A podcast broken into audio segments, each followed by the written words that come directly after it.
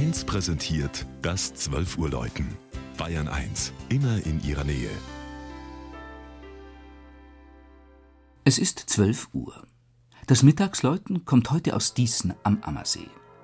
Georg Impler hat die acht Glocken des berühmten Marienmünsters besucht.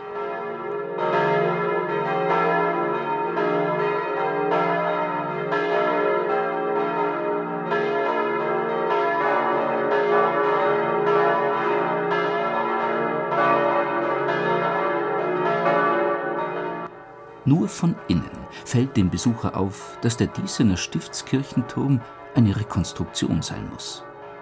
Das Original von Johann Michael Fischer, dem Architekten des prachtvollen, ab 1720 erbauten Münsters Mariä Himmelfahrt, wurde 1827 durch Blitzschlag zerstört, dann provisorisch instand gesetzt und vor rund 30 Jahren von dem Münchner Architekten Richard Zehentmeyer rekonstruiert. In Beton das damals dank einer großzügigen Privatspende auf acht Glocken erweiterte und um elf Tonnen schwerer gewordene Geläute hätte sonst kaum die baulastrechtliche Bewilligung erhalten.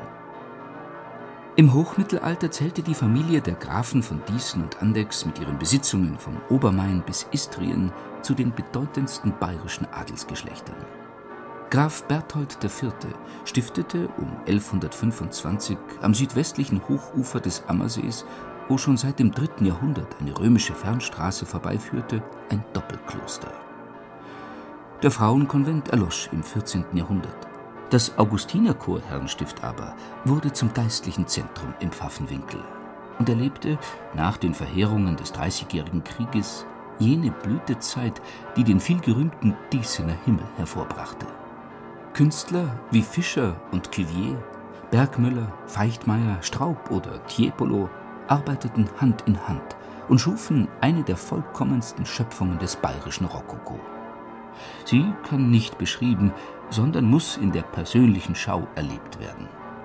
Die Glocken aber hören wir, als ob wir vor der pilastergegliederten Münsterfassade stünden und etwas rechts über die kapriziösen Vasenaufsätze hinaufblickten zu ihrer Stube, aus der es schallt wie vor der Säkularisation und vor dem Turmbrand. Kurz, wie zu jenen Zeiten, als die Klöster im Pfaffenwinkel wie eine Postenkette ausgebreitet lagen, fast in Schallweite ihrer Glocken.